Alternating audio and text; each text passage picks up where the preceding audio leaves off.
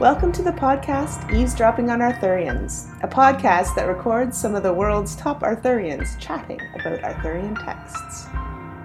Imagine you're at an Arthurian conference, and after a day of listening to papers on all things Arthurian, you've all gone to the pub. So, order a pint of ale, pull up a stool, and settle in to listen to two scholars talk about their favorite.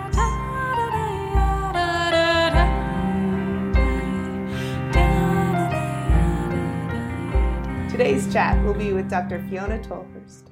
Dr. Tolhurst is an associate professor of medieval English at Florida Gulf Coast University and chair of the Department of Language and Literature.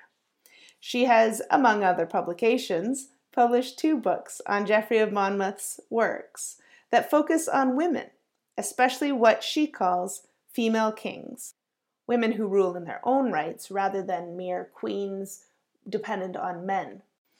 As you will hear, she connects Geoffrey's pro female stance in both the history of the kings of Britain and the life of Merlin to his support for the Empress Matilda. Matilda was the daughter of Henry I of England, and she struggled for the throne of England with her cousin Stephen. So, welcome. Thank you. Um, so, can you just give us a bit of background to the history of Geoffrey of Monmouth and the genre of the Historia and so on? Sure. Um, so Geoffrey uh, was a secular canon, uh, which means he was a man of learning, but he had not taken a monk's vow of poverty, chastity, and obedience. Uh, we know he was at St. George's College at Oxford.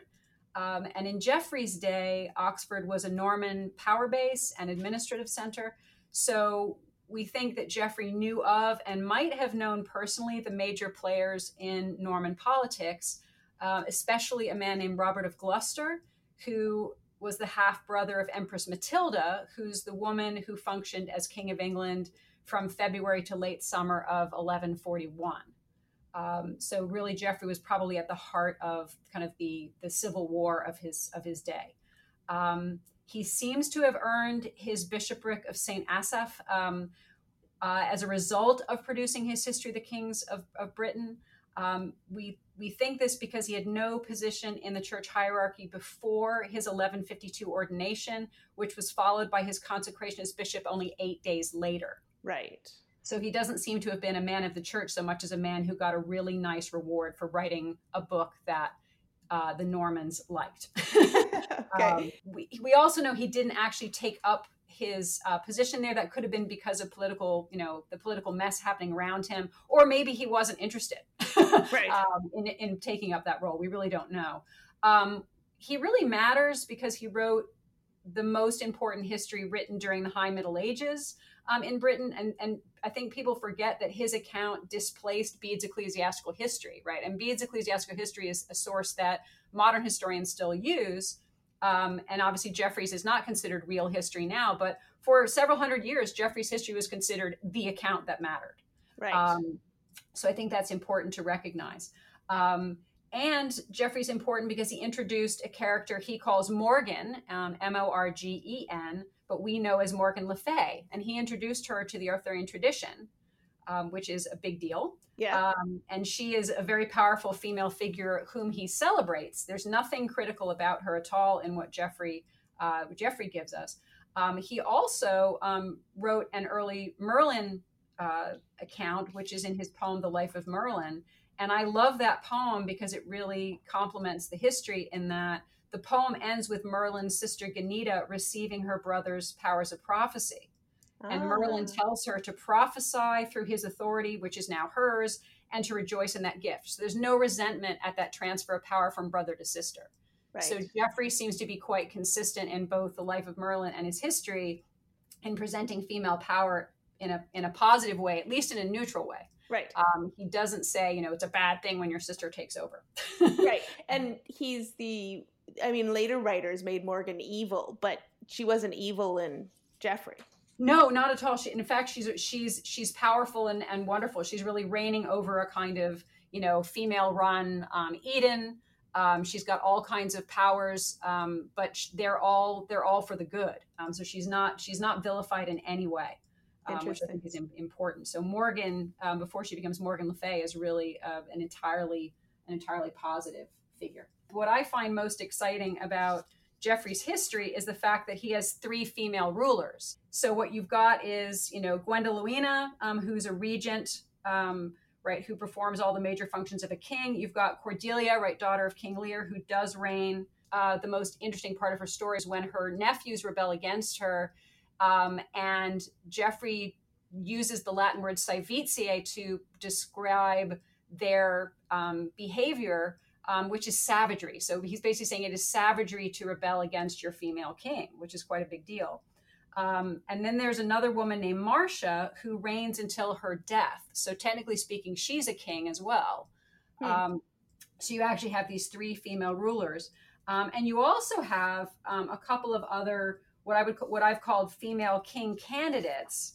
Um, one of them is named Helena. Unfortunately, there are a couple of Helenas running about in Geoffrey's history, but there's a Helena who's the daughter of King Holus, um, as well as the unnamed daughter of Octavius. And both of these female king candidates are prepared to rule, qualified to rule, and Geoffrey really presents as tragedies the fact that they do not get to rule. And when a, a female ruler doesn't get affirmed in her position, you basically have political chaos and civil war.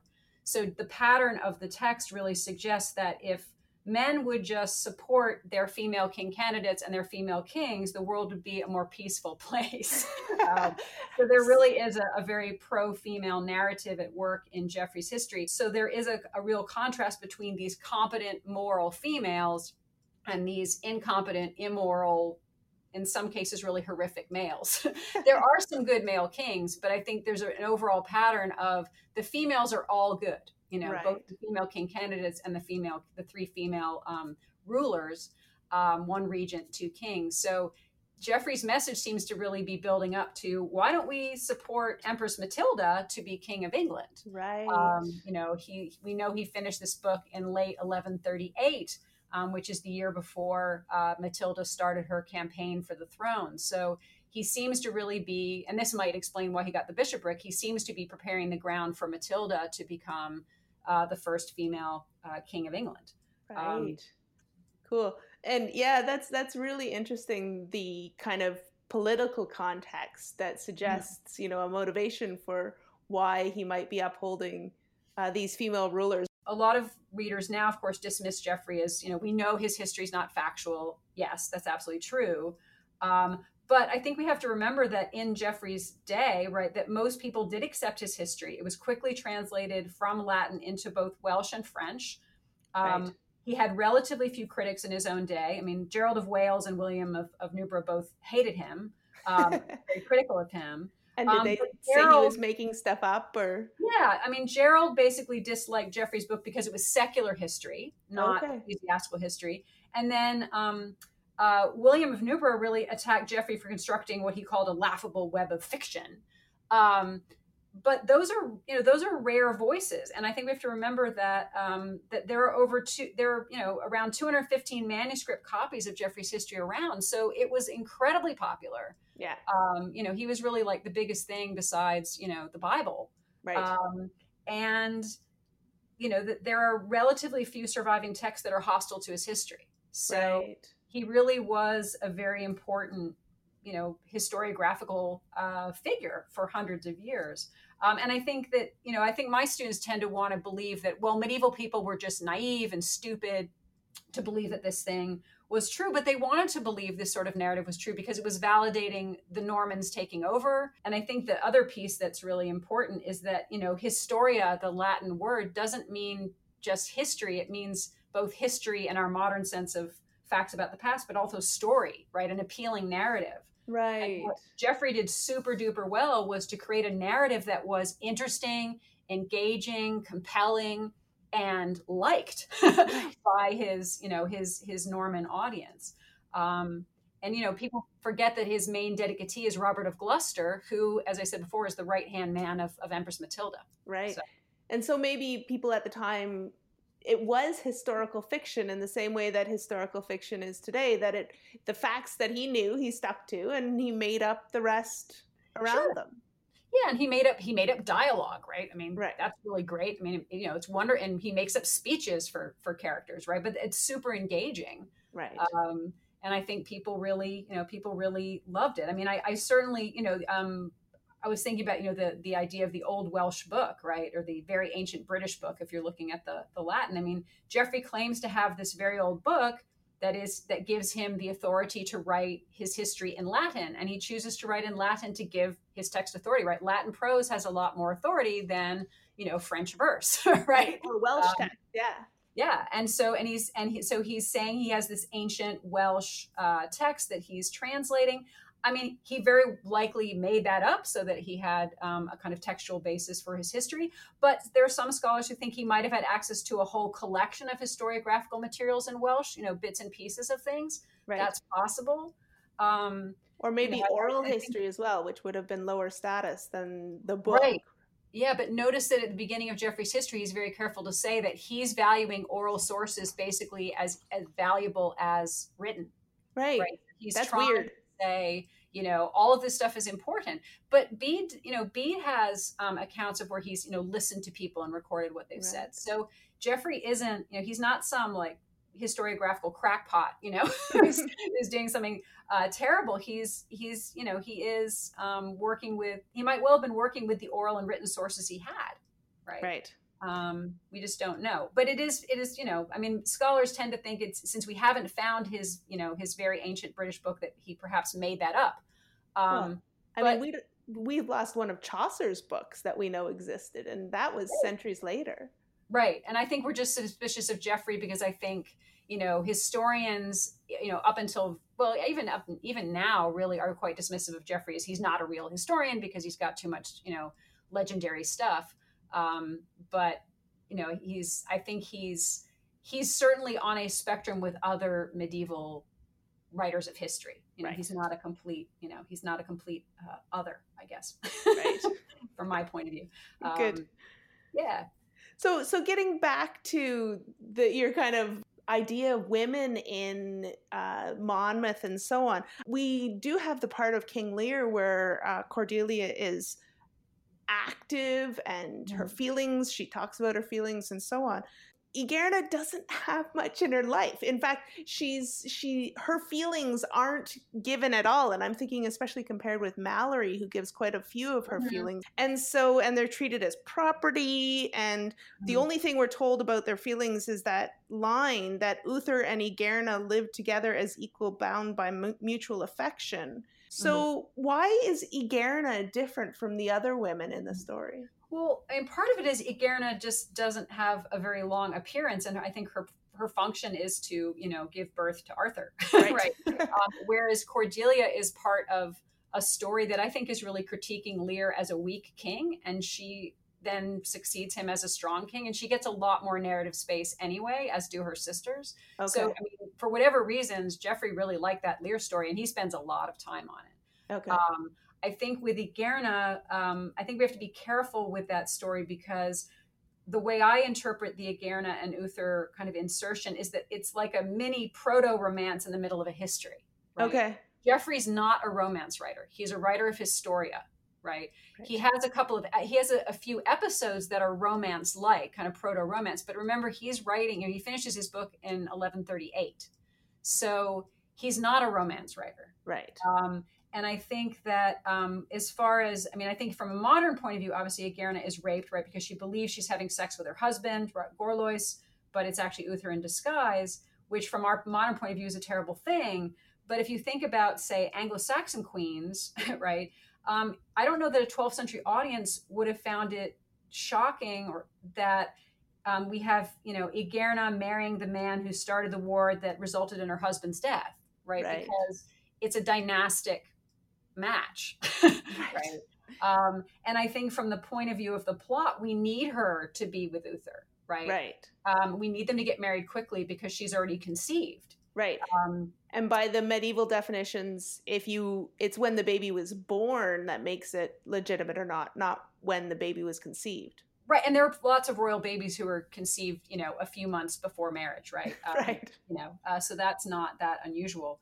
Um, but I also think that that you know one proof of love in the Middle Ages, right, was that a woman produces children, right? So that, oh, in yeah. other words, the belief that a woman has to experience pleasure in bed to conceive, right? So right? So you do have a kind of validation of the fact that Igerna conceives, right? Right. Um, also, they have a son and a daughter, right? They Right. have two children, which I think is interesting that Geoffrey chooses to have a daughter um, as well as a son. There's a kind of gender balance there.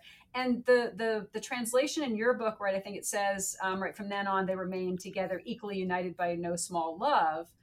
Um, that's one translation. Um, another translation, which is uh, one that I've argued for, is would be from then on they remain constantly as equals with no small love uniting them. And the pariter, the word for equals, um, that when you look it up in the Latin dictionary, it actually um, refers to equality with regard to feudal tenure. So there's a whole kind of thread, I think, in Geoffrey's history of women having power, right? Cordelia's one, but I think actually Guinevere Ganumara in Latin, she's another one um, because she participates in um, a royal procession, right, in a mass, in a feast, and there's a kind of women women only event, kind of running parallel to Arthur's event. And Geoffrey really celebrates those events equally, and actually says the knights have trouble choosing which party to go to. I noticed Right. that. That's So hilarious. it's really important, I think, that Guinevere is not just she's not just sitting there. You know, she's Right. an active member of this royal partnership, um, which I think is is quite important. And um, and the women's party is not second class. no, it's second not rate. second class. It's a little bit different, right? The the men have right, the male attendants have like fancier matching outfits.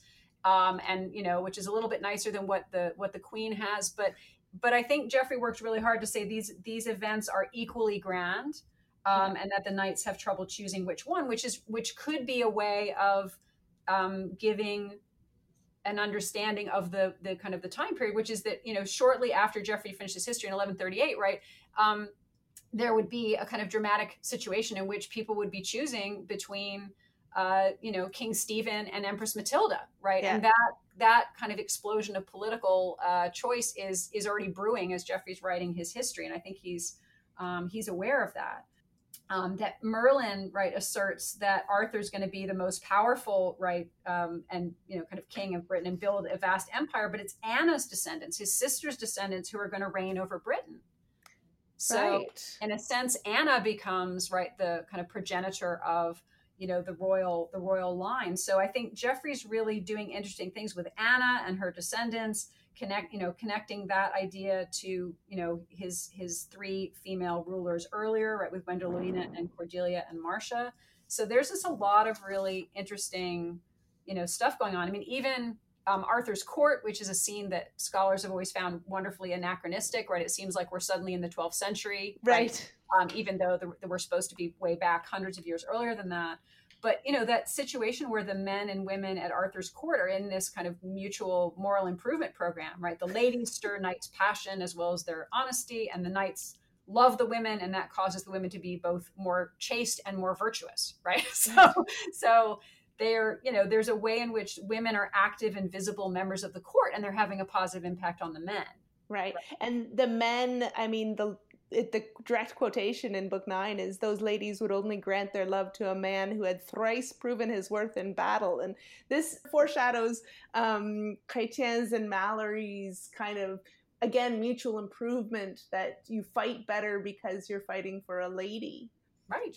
And Yeah. the lady will behave better because she loves you, right? I mean, it's yeah. I mean, Yeah. so I think what's interesting is Geoffrey's writing the 1130s, but he's he seems to be foreshadowing, you know, the genre of romance, right? He's Yeah. and um, and I think he does it um, in really powerful ways. And even with Igerna and Uther, right? That relationship, you know, Uther is passionately in love with Igerna, right? I mean, I think he's also very um, sexually interested in her, uh, but he but he is passionately in love with her right know? and and so there is there does seem to be love there and so that Yeah. you know when they have their life together i mean they're held up as this you know royal marriage that is a model right and that and if and if we translate you know that line in the latin as you know from then on they remain constantly as equals then that's a pretty rad royal marriage model.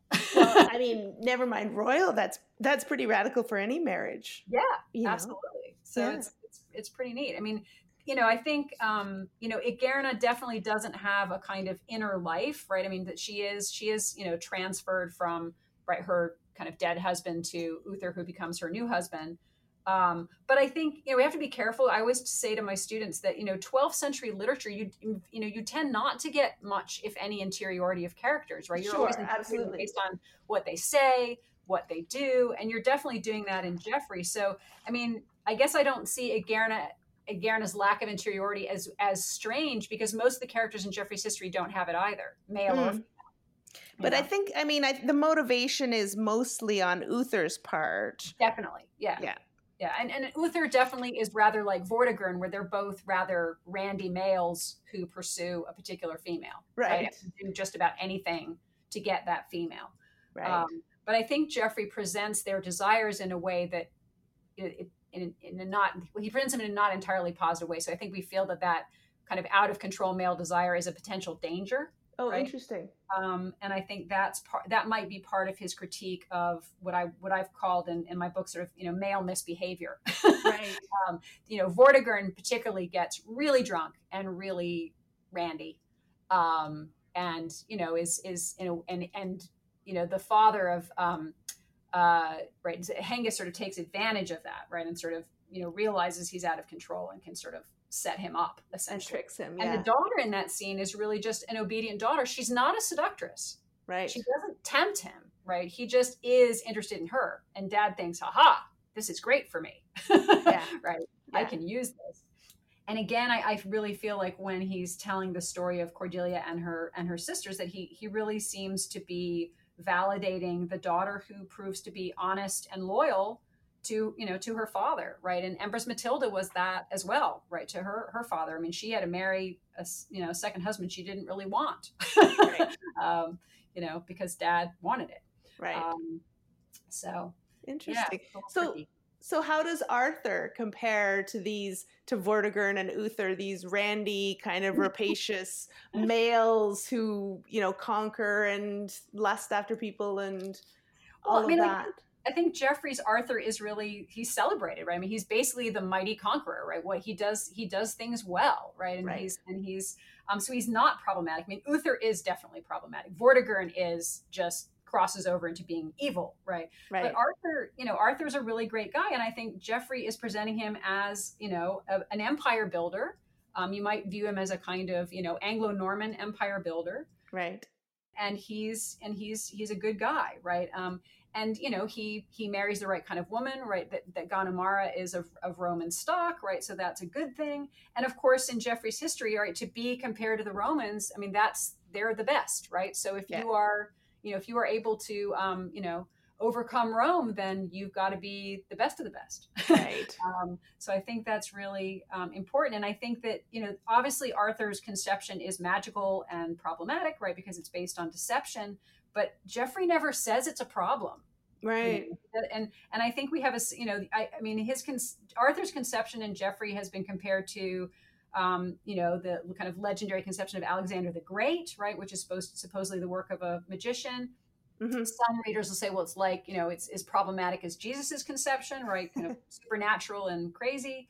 Um, but I think, I think, and maybe, you know, it could be that Geoffrey was thinking about Alexander the Great when he was creating um, his Arthur. Um, but he certainly doesn't present that conception as a problem. He really celebrates Arthur and Anna, and he celebrates that royal marriage as a as a good thing. You know, right. so I think he seems to really be interested in the dynastic outcome, not in how you get there, right? And right. Merlin is, you know, a brilliant, you know, a brilliant engineer. He's also he's so he's clever and celebrated. You know, uses whatever means he needs to get, you know, to get things done, right? He's also a prophet, right? Um, so he's, you know, so so Merlin also is you know there's nothing um, you know sinister about his magic right so there's nothing sinister about morgan either right, right. Um, so i think that that's I, I, think we tend to kind of read you know geoffrey's morgan through the lens of like later arthuriana and i think we kind of do that with Geoffrey's merlin as well. Hmm. um, and i think that's a bit of a bit of a, of a problem. Um, you know and i think poor guinevere in Geoffrey's uh, geoffrey's book tends to get you know head you know tends to get bad mouthed as well she doesn't get you know she doesn't seem to be very important. Um, but i think a lot of readers don't pay enough attention to those parallel processions and masses and feasts. You know they're they're you know her i think her she certainly has a lot of symbolic power um, right but that symbolic power seems to suggest she's got you know some political power Um, and you know, when she betrays Arthur, it's not even clear that she has a choice in being with Mordred. I think that's important too. Well, that's what I was wondering. I mean, the the quotation in this translation is that, you know, Mordred had seized the throne of Britain and now took his wicked pleasure with Guinevere, who had broken her marriage vows. Right. I mean, so the first half or the first part of that clause took his wicked pleasure mm-hmm. seems to imply that he she doesn't have any say in it. But then the second she'd broken her marriage vows, mm-hmm. did she do that willingly? Does being raped mean you've broken well, your yeah it's not i think it's not at all clear. I mean she breaks her marriage vows and that she has relations with mordred right? But it's not at all clear what you know what has happened right? Yeah. Um, and i think it's really important that um, you know when geoffrey he never puts a bad name on guinevere. He, he never calls her traitor or you know adulteress right? He doesn't use one of those those words but the words he uses for mordred you know are really harsh. He calls him um, perjurus perjurer Right. He calls him sceleratissimos proditor, right? That most criminal traitor. And the phrase when he calls Mordred that most criminal traitor, that is the same adjective, superlative adjective that he put on the giant of Mont Saint Michel. Oh, interesting. So he's really demonizing Mordred big time, and he's yeah. choosing not to demonize Ganumara, right? right? Which I think is really important because I think a lot of, again, I think that there's a lot of back reading, and this is kind of why I ended up writing two books that there's a lot of back reading of Geoffrey's Ganumara from medieval romances. Well, and from the French, you know, seductress yeah. Guinevere tradition. Yeah, and I think it's really it's really problematic. Um, you know, Guinevere, I think, you know, she's got all that ceremonial, right? Ganumara's got all that ceremonial power, right, in the crown wearing at um, Caerleon. Um, and those parallel processions, right, really might suggest that the queen is ruling with the king. Right. You know? um, and I think that's you know, and I think the fra- Geoffrey's phrasing right that he, that um, that Arthur is entrusting Britain to his nephew Mordred and to Queen Ganumara to take care of. So they seem to be functioning as you know co-regents, right, in that moment. Um, and then when Mordred betrays Arthur, then suddenly the mention of her being a co-regent disappears. Right. But I think that that is all part and parcel of Geoffrey's demonizing Mordred. right. Um, and the the sex, you know, the moment of their you know copulation, um, the Latin there is a, is also a matter of debate um, because um, certainly there's a violation of marriage vows, which is a moral wrong, right in the 12th century, obviously. Yeah. But the phrasing is right. The copulatum copulatum fuisse, the, the Latin verb form there. Um, she had been joined to the same man, Mordred, in abominable sexual relations. It's a passive verb form. Um, and it is possible right that that we could interpret that as that she has less responsibility for what happens there right, right? Um, so she might be less than fully responsible for that sexual relationship um, so it's possible that mordred rebelled gathered an army to support his claim to the throne and then gave the queen little choice but to accept his sexual advances hmm. um, and um, i recently uh, published a, a, a chapter with the, in the Brill companion to Geoffrey, where I kind of lay out the fact that I think you can think about that scene of, of Mordred and Guinevere, uh, you know, being together. You can you can think of it as a kind of a traditional way of translating that that moment, and then a more kind of resistant, maybe feminist reading of it. Um, and I think that you know there are a lot of bits of Latin in Geoffrey's book that are difficult to translate. right. So there is room for uh, for interpretation there. I think. Um, but what Geoffrey does do is slow down after Mordred's betrayal and really focus on that betrayal, maybe because he's trying to get his readers to recall Stephen of Blois' decision to betray his his uncle Henry I, right, by usurping the throne. Right. Henry I left his throne to Empress Matilda, not to Stephen. Huh. yeah. Um, you know, and Stephen managed to get across the channel and get himself, um, you know, get himself crowned before M- Matilda could get there. Um, but it's you know it's it's I think it's possible to read Ganumara as her nephew's victim rather than his you know rather than his co-conspirator. Right. Um, so I think that especially because of that you know that most criminal traitor right connecting Mordred to the giant of Mont Saint Michel right yeah. who is a just a an evil killing machine right that's what he, so um, yeah. I think Geoffrey's going kind of way out of his way there to uh, to make Mordred look really bad and then the connection to the contemporary politics of a nephew with an uncle and fighting yeah. over the kingship. And I and I've written a fair bit about what I would call the sneaky nephew pattern right. in Geoffrey. Um, you know, there's Mordred, but I mean, if you think about right, it's it's the the two nephews of Cordelia who rebel against her, um, right, um, cause that civil war. Um, and I think that's you know that's really important.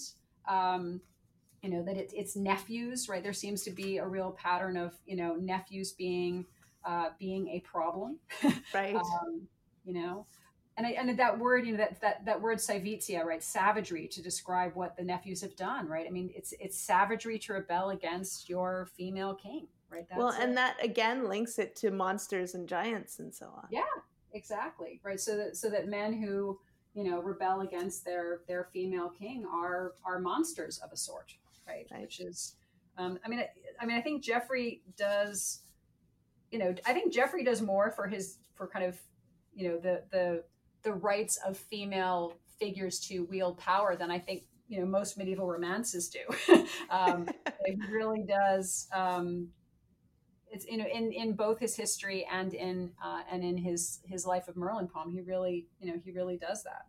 Um, yeah, and they're not just there to be put on a pedestal and adored. No, they're not just kind of you know beautiful. I don't know window dressing, right? To be to be admired.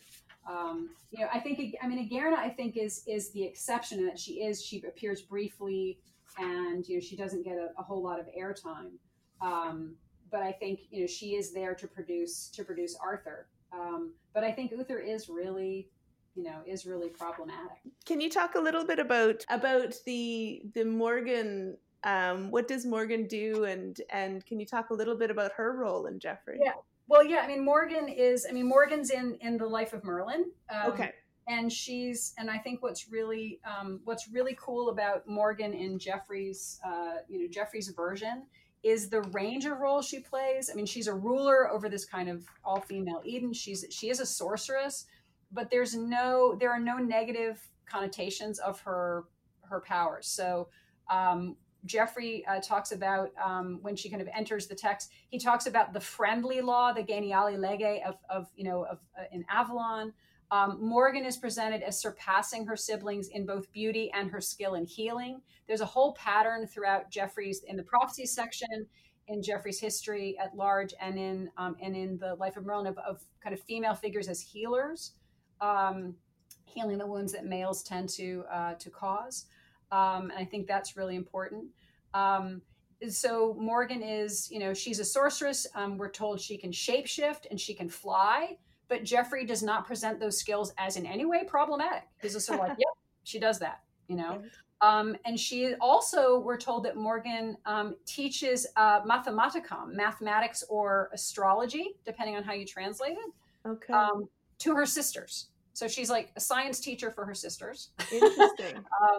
and she's a really wonderful combination of kind of male and female roles. She's called a, a, fertility goddess, a healer, and a beauty, but then she's also a teacher of mathematics and or astrology and a ruler. You know, so she's really fulfilling male and female uh, functions. And the, you know, Geoffrey's presentation of uh, you know where she lives is incredibly positive.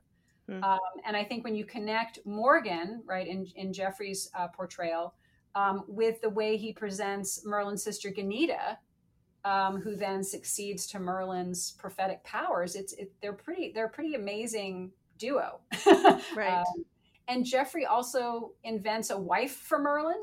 Oh, uh, really? I didn't know that. Invents a wife who, very confusingly, is is also named Gwendolina. He seems to like that name, um, right? Because it appears in the history too. But yeah. what happens is he really, throughout the poem, he really favors Ganieda the more kind of active female figure over Gwendolina, who's more what I would call a kind of traditional passive female. Huh. Um, and he really, you know, and, and it even seems like um, Merlin finds his wife rather kind of distasteful. There's a great line um, where, uh, what does he say? Uh, Merlin says, I do not want, sister, he's saying this to Ganieda, I do not want, sister, a sheep that pours out water in a spring's gaping cleft that is as wide open as the virgin's urn during flood. So he seems to be characterizing his wife as maybe a rather dull witted sheep.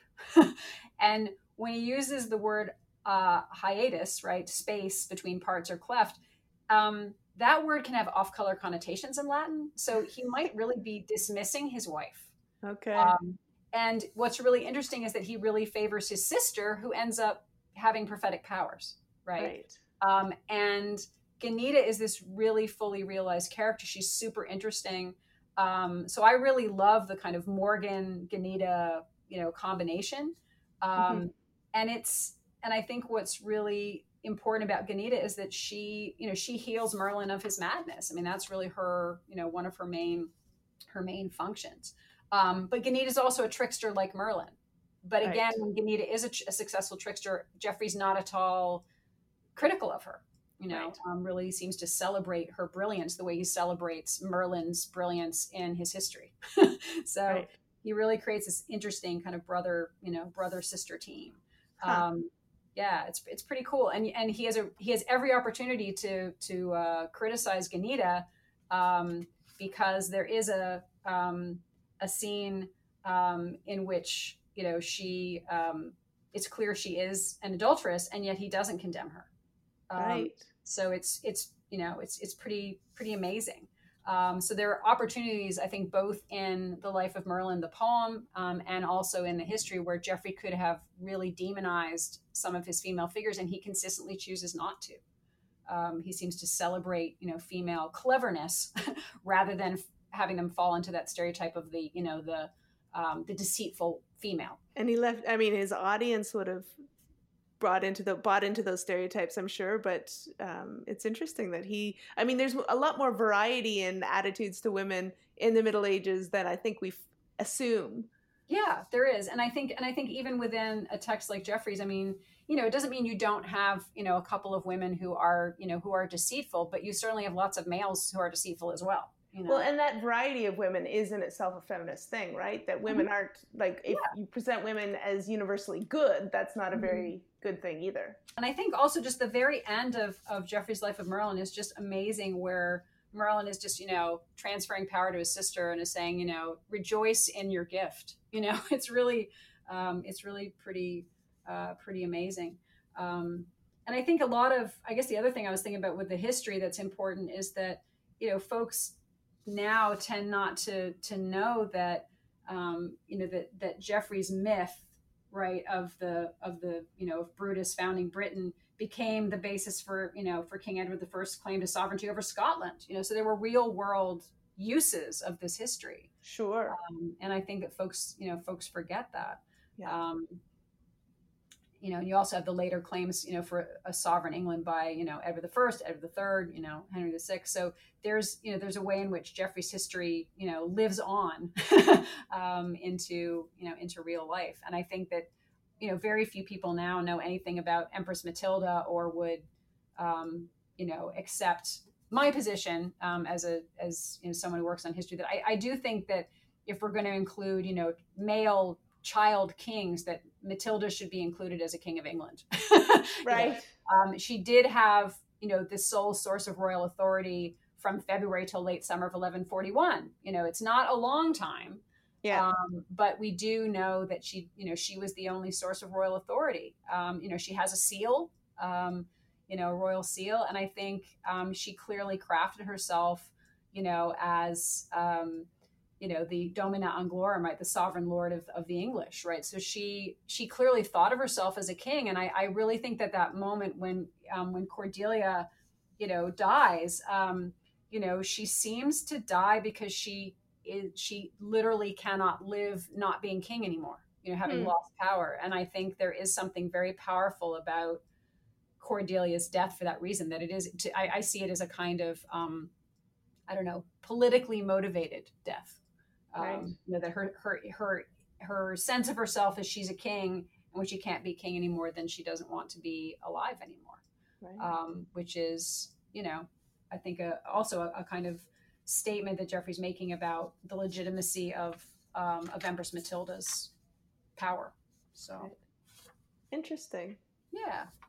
Thank you once again. I hope we see you uh, sometime sooner or later in nova scotia again. Yeah i hope so too You've been listening to Eavesdropping on Arthurians with Kathy Cawsey. Join me next time to eavesdrop on another chat about a different but equally fascinating story about Arthur. Our music is Mordred's Lullaby by Heather Dale. You can download it for free from heatherdale.com.